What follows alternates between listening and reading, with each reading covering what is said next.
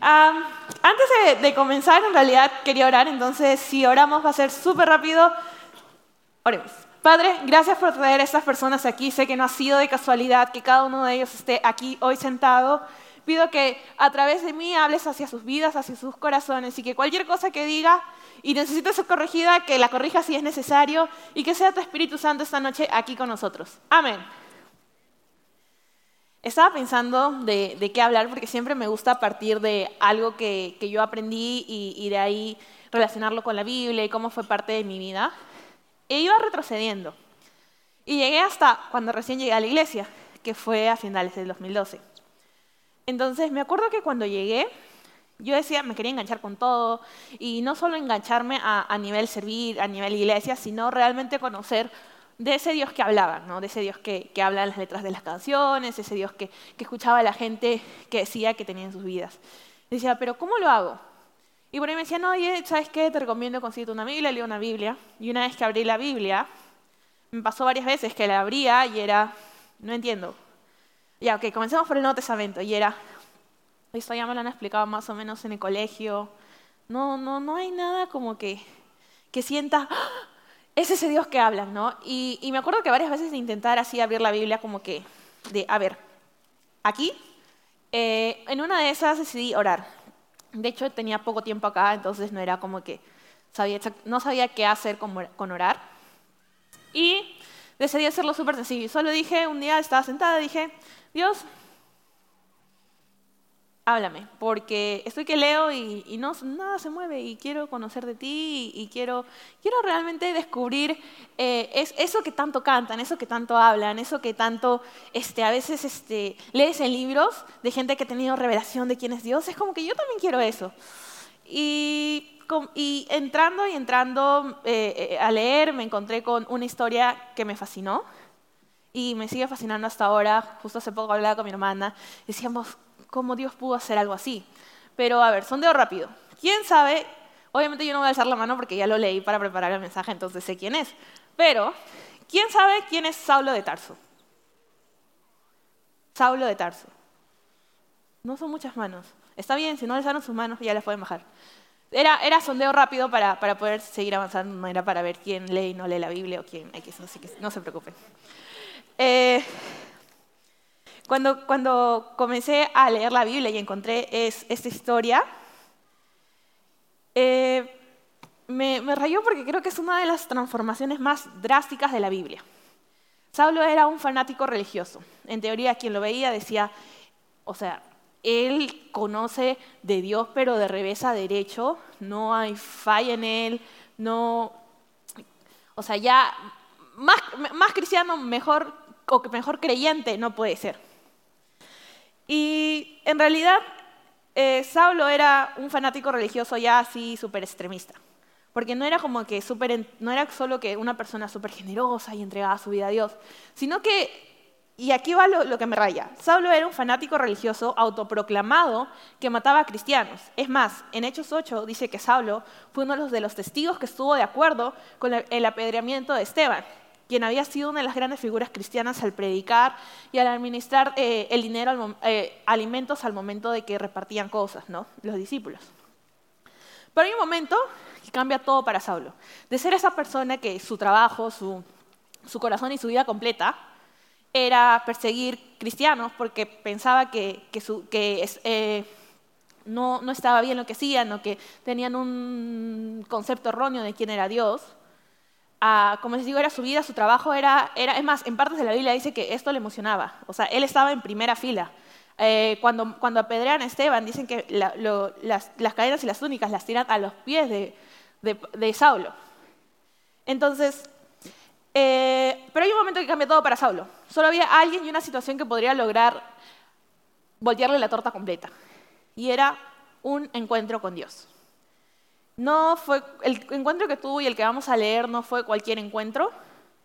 Fue, creo, y creo que es el encuentro más importante, no solo para Saulo, sino que el que, el que nosotros podemos tener hoy en nuestras vidas. Entonces vamos a Hechos, Hechos 9. Eh, se llama Conversión de Saulo. Y dice, ah, comienza dando una introducción de que a Saulo le habían dado la autoridad y la potestad de ir y matar creyentes. Y luego dice en el versículo 3 que al acercarse a Damasco para cumplir esa misión, una luz del cielo de repente brilló alrededor de él. Saulo cayó al suelo y una voz que le decía, Saulo, Saulo, ¿por qué me persigue? ¿Quién eres, Señor? preguntó, preguntó Saulo. Yo soy Jesús, a quien tú persigues. Contestó la voz. Ahora levántate, entra en la ciudad y se te dirá lo que debes hacer. Dice que los hombres que estaban con él lo ayudaron obviamente a movilizarse hacia Damasco porque era, estaba ciego y no podía movilizarse por sí solo. Y en el versículo 10 habla de una persona, de un, creyente, Ananías. Y el Señor habló a una visión y lo llamó. Él dijo, Ananías. Sí, Señor, respondió. El Señor le dijo, ve a la calle llamada derecha, a la casa de Judas. Cuando llegues, pregunta por un hombre de Tarso que se llama Saulo. En ese momento él está orando. Presten atención a eso, márquenlo si pueden. Eh, le he mostrado en, visión a un hombre llamado, eh, le he mostrado en visión a un, perdón, se llama Saulo, en ese momento él está orando. Le he mostrado en visión a un hombre llamado Ananías que entra y pone las manos sobre él para que recobre la vista. Pero Señor, exclamó Ananías, he oído a mucha gente hablar de las cosas terribles que ese hombre les ha hecho a los creyentes de Jerusalén. Además, tiene la autorización de los sacerdotes principales para arrestar a todos los que invocan tu nombre. El Señor le dijo, ve porque Él es mi instrumento elegido, para llevar mi mensaje a los gentiles y a los reyes, como también al pueblo de Israel. Y más adelante cuenta que Ananías fue y encontró a Saulo. Puso sus manos sobre él y le dijo, hermano Saulo, el Señor Jesús, quien se te apareció en el camino, me ha enviado para que recobres la vista y seas lleno del Espíritu Santo. Al instante algo como escamas cayó de los ojos de Saulo y recobró la vista. Luego se levantó y fue bautizado. Después comió algo y recuperó sus fuerzas. Dentro de, eh, dentro de, la narración, un poco más arriba, y, se me pasó a mí, habla que, que cuando quedó ciego no fue un me cayó la luz, ahorita como si prendieran las luces y, me atonto un rato y no veo hasta que acabe central, sino habla de que se quedó ciego y no comió y no bebió por tres días. Entonces, y aquí quiero, quiero ir y, sobre este encuentro, ¿no? Cuando uno tiene un encuentro con Dios, creo que van a haber momentos y señales, no solo para ti, sino para otros de lo que está pasando en tu vida. Entonces, quiero ir a tres momentos, tres circunstancias, tres situaciones de esta historia. Número uno, de ceguera espiritual a poder ver. Pablo comenzó el viaje viendo físicamente, está claro, pero espiritualmente estaba ciego. Y terminó físicamente ciego, pero espiritualmente viendo. Lo que antes creía ver, ya no veía. Lo que antes no veía, ahora lo veía. ¿Sabes lo que significa eso? Y, y suena a un juego de palabras, pero en realidad es que un encuentro con Dios cambia todo en tu vida. Cuando no tienes a Dios, y, lo digo porque en realidad, como les digo, yo llegué a la iglesia a finales de 2012, cuando tenía casi 18, entonces no es como que digas, ah, pero creciste aquí, sabes cómo es tener a Dios toda tu vida, no. Pero cuando tienes un encuentro con Dios, muchas cosas no van a cambiar a tu alrededor, pero tu perspectiva va a cambiar. Un encuentro con Dios va a cambiar tu vida para siempre. Un encuentro con Dios te va a dar una visión y te va a dar sabiduría para caminar eh, a, través de circunstancias, a través de etapas de tu vida con una perspectiva distinta, con una autoridad distinta, con una mentalidad distinta. Y el punto número dos es en la presencia de Dios. Justo antes de subir hablaba con Toño y con Raúl y justo estaba Pastor Dani Gutiérrez por ahí y le decía, me intriga algo, porque eh, en, lo que estábamos leyendo, y es lo que les dije, se me pasó, menciona que se quedó ciego y que no comió ni bebió ni tres días. Entonces, ¿qué significa esto? Leía comentarios que por reacción del cuerpo, simplemente cuando te da luz tan fuerte, tu garganta se deshidrata, se cierra, y obviamente si se cierra, no puedes comer ni beber. Entonces esa era la explicación que encontraba de reacción del cuerpo. Luego otra decía que era por penitencia. Y ahí hablábamos y decíamos, ¿cómo puede ser por penitencia? Si, si tuvo un encuentro con Dios, cuando te encuentras con Dios, tú no, y no es que seas por fresco, pero no estás pensando en ese momento, uy, me acuerdo cuando plagié en el segundo ciclo. Uy, me acuerdo cuando no le di vuelta a mi mamá, porque a veces pasa, ¿no? No le das vuelta a tu mamá.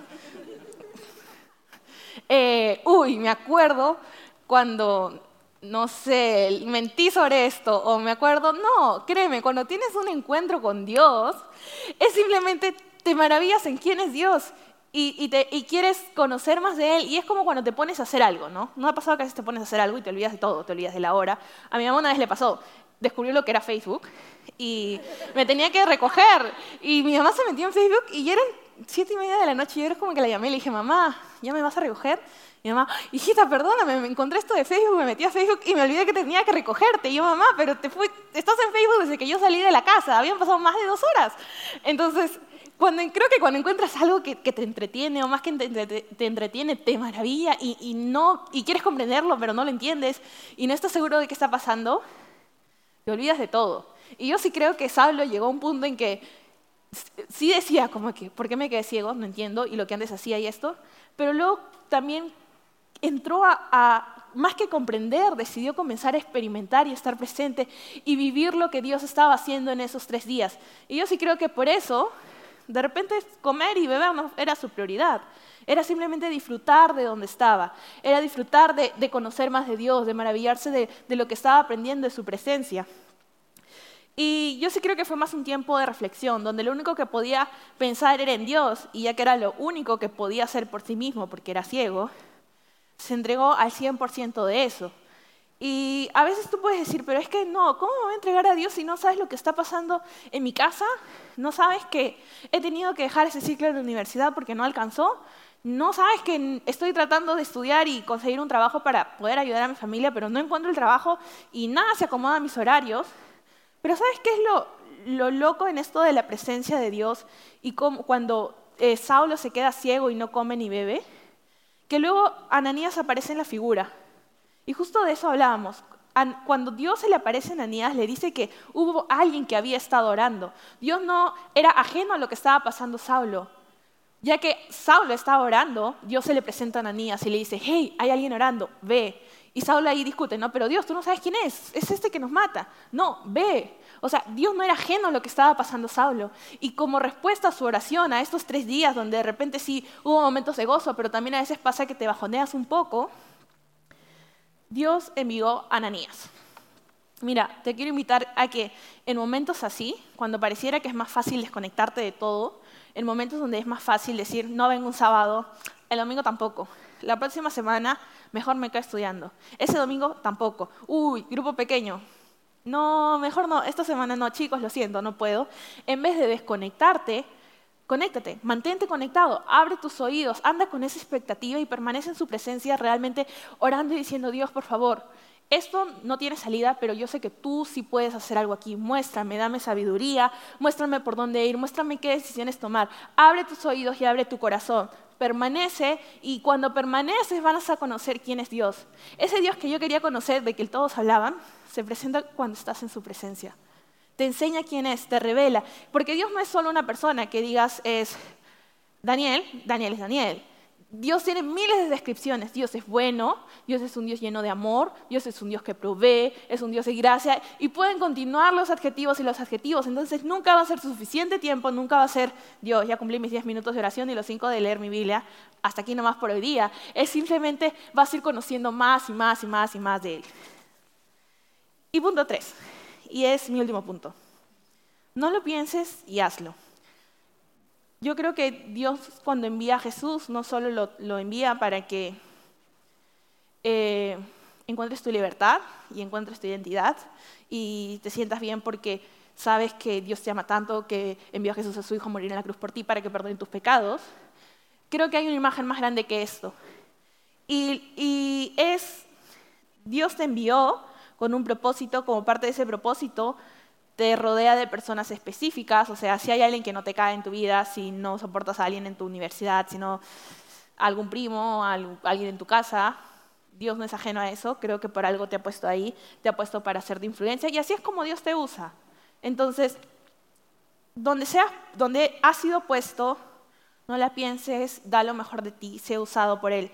Porque mira, en, en Hechos 22 dice, pero sus sospechas no retrasaron a Saulo, ni siquiera un minuto. Esa es la versión de Message. En versión NTV dice, la predicación de Saulo se hacía cada vez más poderosa y los judíos de Damasco no podían refutar las pruebas de que Jesús de verdad era el Mesías. creo que más que el, el, mensaje en sí, que yo creo que obviamente era súper poderoso, estaba que anunciaba a Jesús, era la determinación con la que Saulo hablaba. De ser de una persona que perseguía a los creyentes, y no solo los perseguía, los encarcelaban, muchas veces eran torturados y eran matados, a alguien que más bien predicaba el Evangelio y quién era Dios, cualquiera piensa, o esta persona es bipolar, o no sé qué fue con su vida, pero por encima de eso estoy segura que mucha gente le recordó quién era. Oye, pero acuérdate, tú eras el que los mataba, tú eras el que iba y los torturaba, tú eras el que los perseguía y, y no permitía más bien que predicaran el Evangelio. Pero no, pero sus sospechas no retrasaron a Saulo ni siquiera un minuto. Como les digo, creo que por encima de lo que hacía fue lo que estaba haciendo y cómo lo decía y esa pasión que tenía que impactó a otros. Algunas personas van a dudar de tu pasado cuando decidas comenzar a servir, involucrarte a la iglesia, de repente ir a salidas con alcance, de repente liderar un grupo pequeño, venir los sábados en vez de irte a tonear. Y honestamente no puedes cambiar tu pasado ni Saulo pudo cambiar el suyo. O sea, lo que he hecho, he hecho está en ese sentido. Pero cuando te frustres y sientes, pero sí, ¿sabes qué? ¿Cómo Dios me va a usar a mí? Si, yo antes me iba a hacer esto y luego hacía el otro, y, yo vivía con ese tipo de pensamientos, te tenía esa actitud hacia las personas. Cuando te sientes así, toma un minuto. Tienes licencia de sentirte así. Un minuto. Reniega solo, llora solo si quieres, pero al siguiente minuto te paras y dices, por eso no vino Dios. Abres tu Biblia y te pones a orar y recuerdas por qué Dios envió a Jesús en la cruz y por qué te quiere usar y por qué es importante seguir llevando su evangelio, porque vivimos en un mundo dolido, un mundo donde personas siguen equivocándose porque no conocen de Jesús, personas siguen buscando quiénes son y su identidad en cosas erróneas porque no saben que Dios envió a Jesús a morir por ellos y que Dios los ama, así como te ama a ti, incluso cuando tú no lo sientes, incluso cuando tú dices, ahorita, por más de que ya estoy conectado, por más que estoy escribiendo, metí la pata diciendo que Dios no me ama. ¿Sabes qué? Dios te ama. Incluso cuando estás aquí y dices, nunca he ido a una iglesia y siempre he criticado a la gente que va a la iglesia y a los cristianos y X, X, X, no importa, Dios te sigue amando.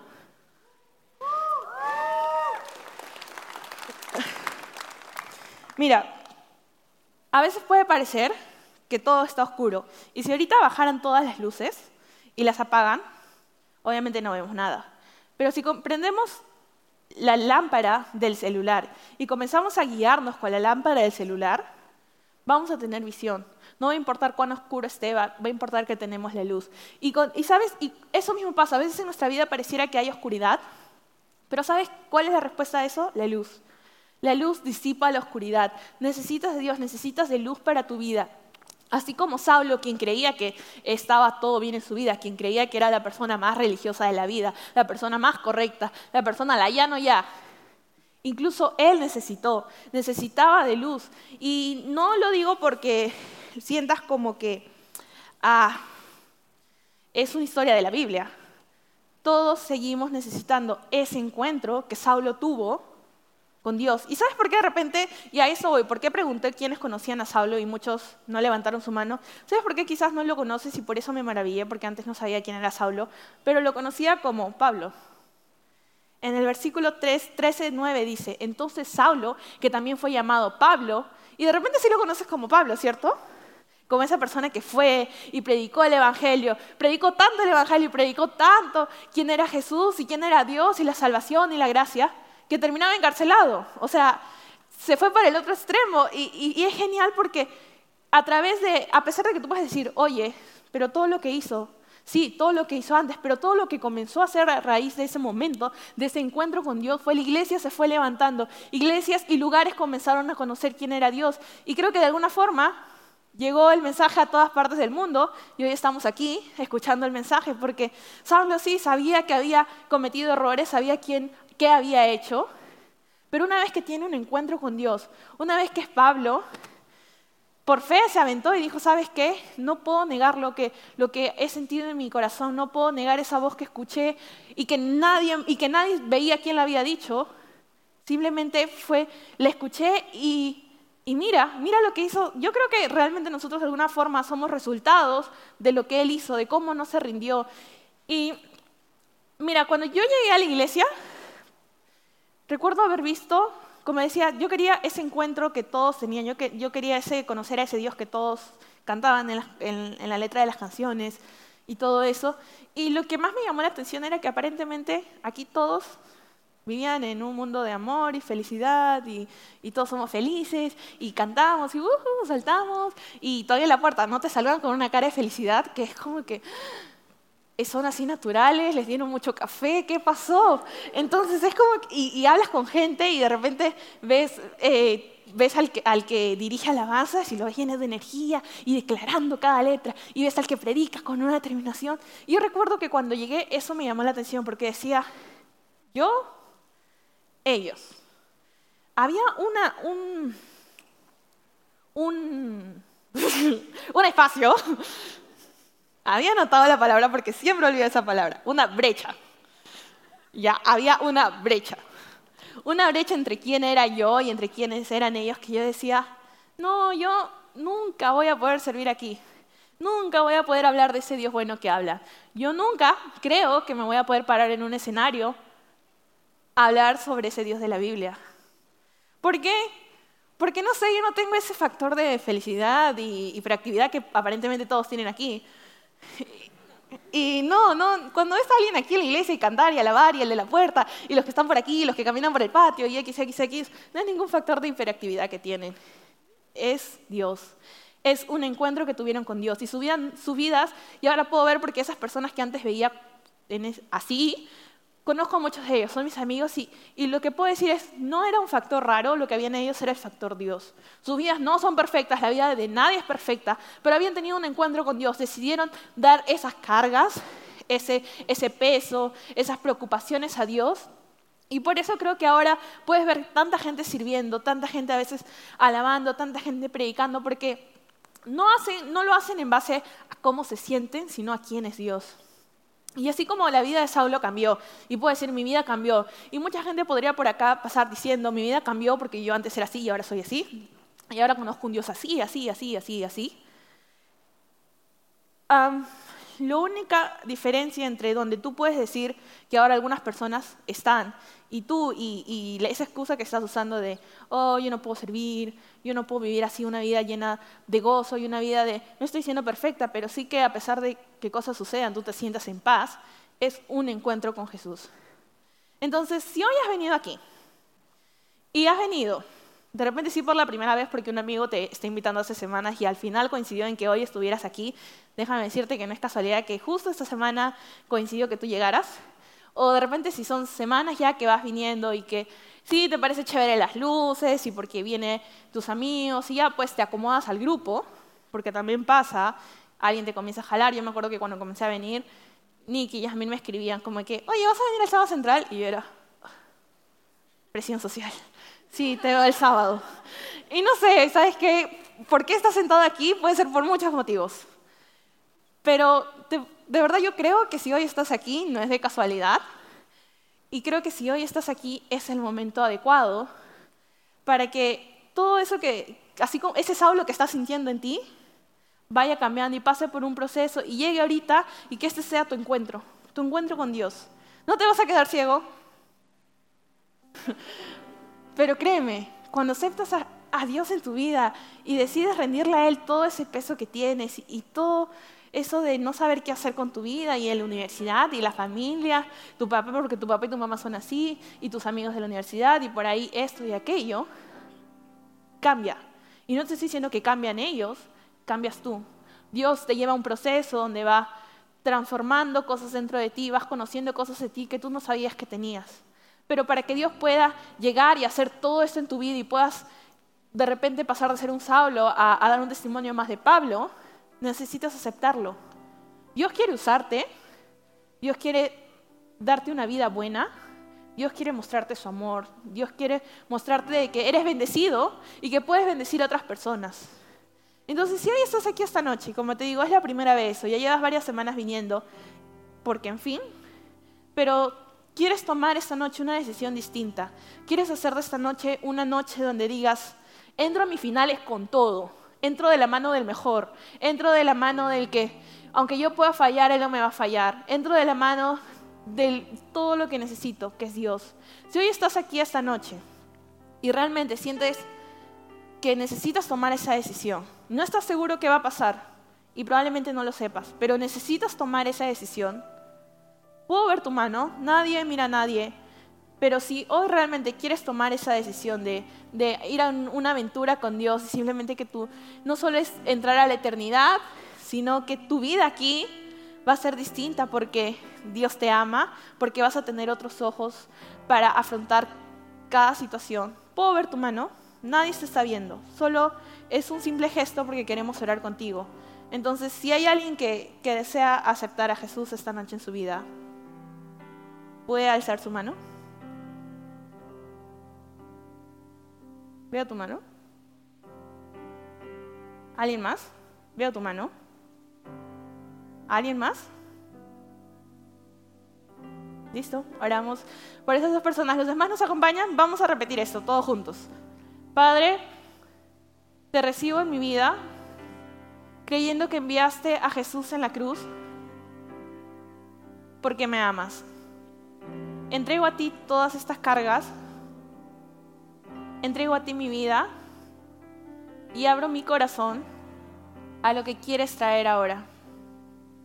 Amén. ¿Sabes? Esto no es una decisión así súper a la ligera. Créeme, hay fiesta en el cielo porque hoy alzaste tu mano. Hay fiesta en el cielo porque no solo a esa allá arriba, sino nosotros, los que estamos aquí, los que ya hemos tomado esa decisión, estamos felices por ti porque sabemos que cosas increíbles van a suceder en, van a suceder en tu vida. Entonces, quiero darte un par de recomendaciones. Uno, consigue una Biblia. Eh, si no tienes una Biblia, puedes en tu celular buscar la, la aplicación YouVersion. Tienen todas las versiones de la Biblia y es gratis, en todos los idiomas que quieras. Dos, oye, anímate a venir un domingo. Si te gusta lo que está sucediendo aquí, quieres venir un domingo. Ven, eh, tenemos cinco sedes, Surco, San Borja, Miraflores, La Victoria y San Miguel, en distintos horarios. Entonces te metes a caminodevida.com, ves el horario y la sede que más se te acomode y te esperamos. Tres, y esto es para todos, no solo para los que han hecho la oración, pero si aún no te has conectado y sientes que te falta encontrar amigos y con intereses en común contigo, te animo a que entres también a la web de Camino de Vida, des clic en grupos pequeños y encuentres el grupo pequeño que más se te acomoda a tu horario de universidad, a lo que te gusta, a dónde se juntan. Entonces, de verdad que es una gran oportunidad. Yo estoy participando de dos, uno de Central y uno de Estudios de la Biblia con Dani y con Martín, y es muy chévere, muy, muy chévere, no solo por lo que a veces puedes aprender de lo que te enseñan, sino de cómo puedes compartir de la vida de otros y cómo puedes divertirte un rato. Y es un buen tiempo. Entonces anímate a hacerlo, así no hayas hecho la oración, pero aún no has encontrado a tu grupo pequeño. Y por último, al momento de salir, por esa puerta, a la mano derecha, hay gente del equipo de Central esperándote para darte un regalo.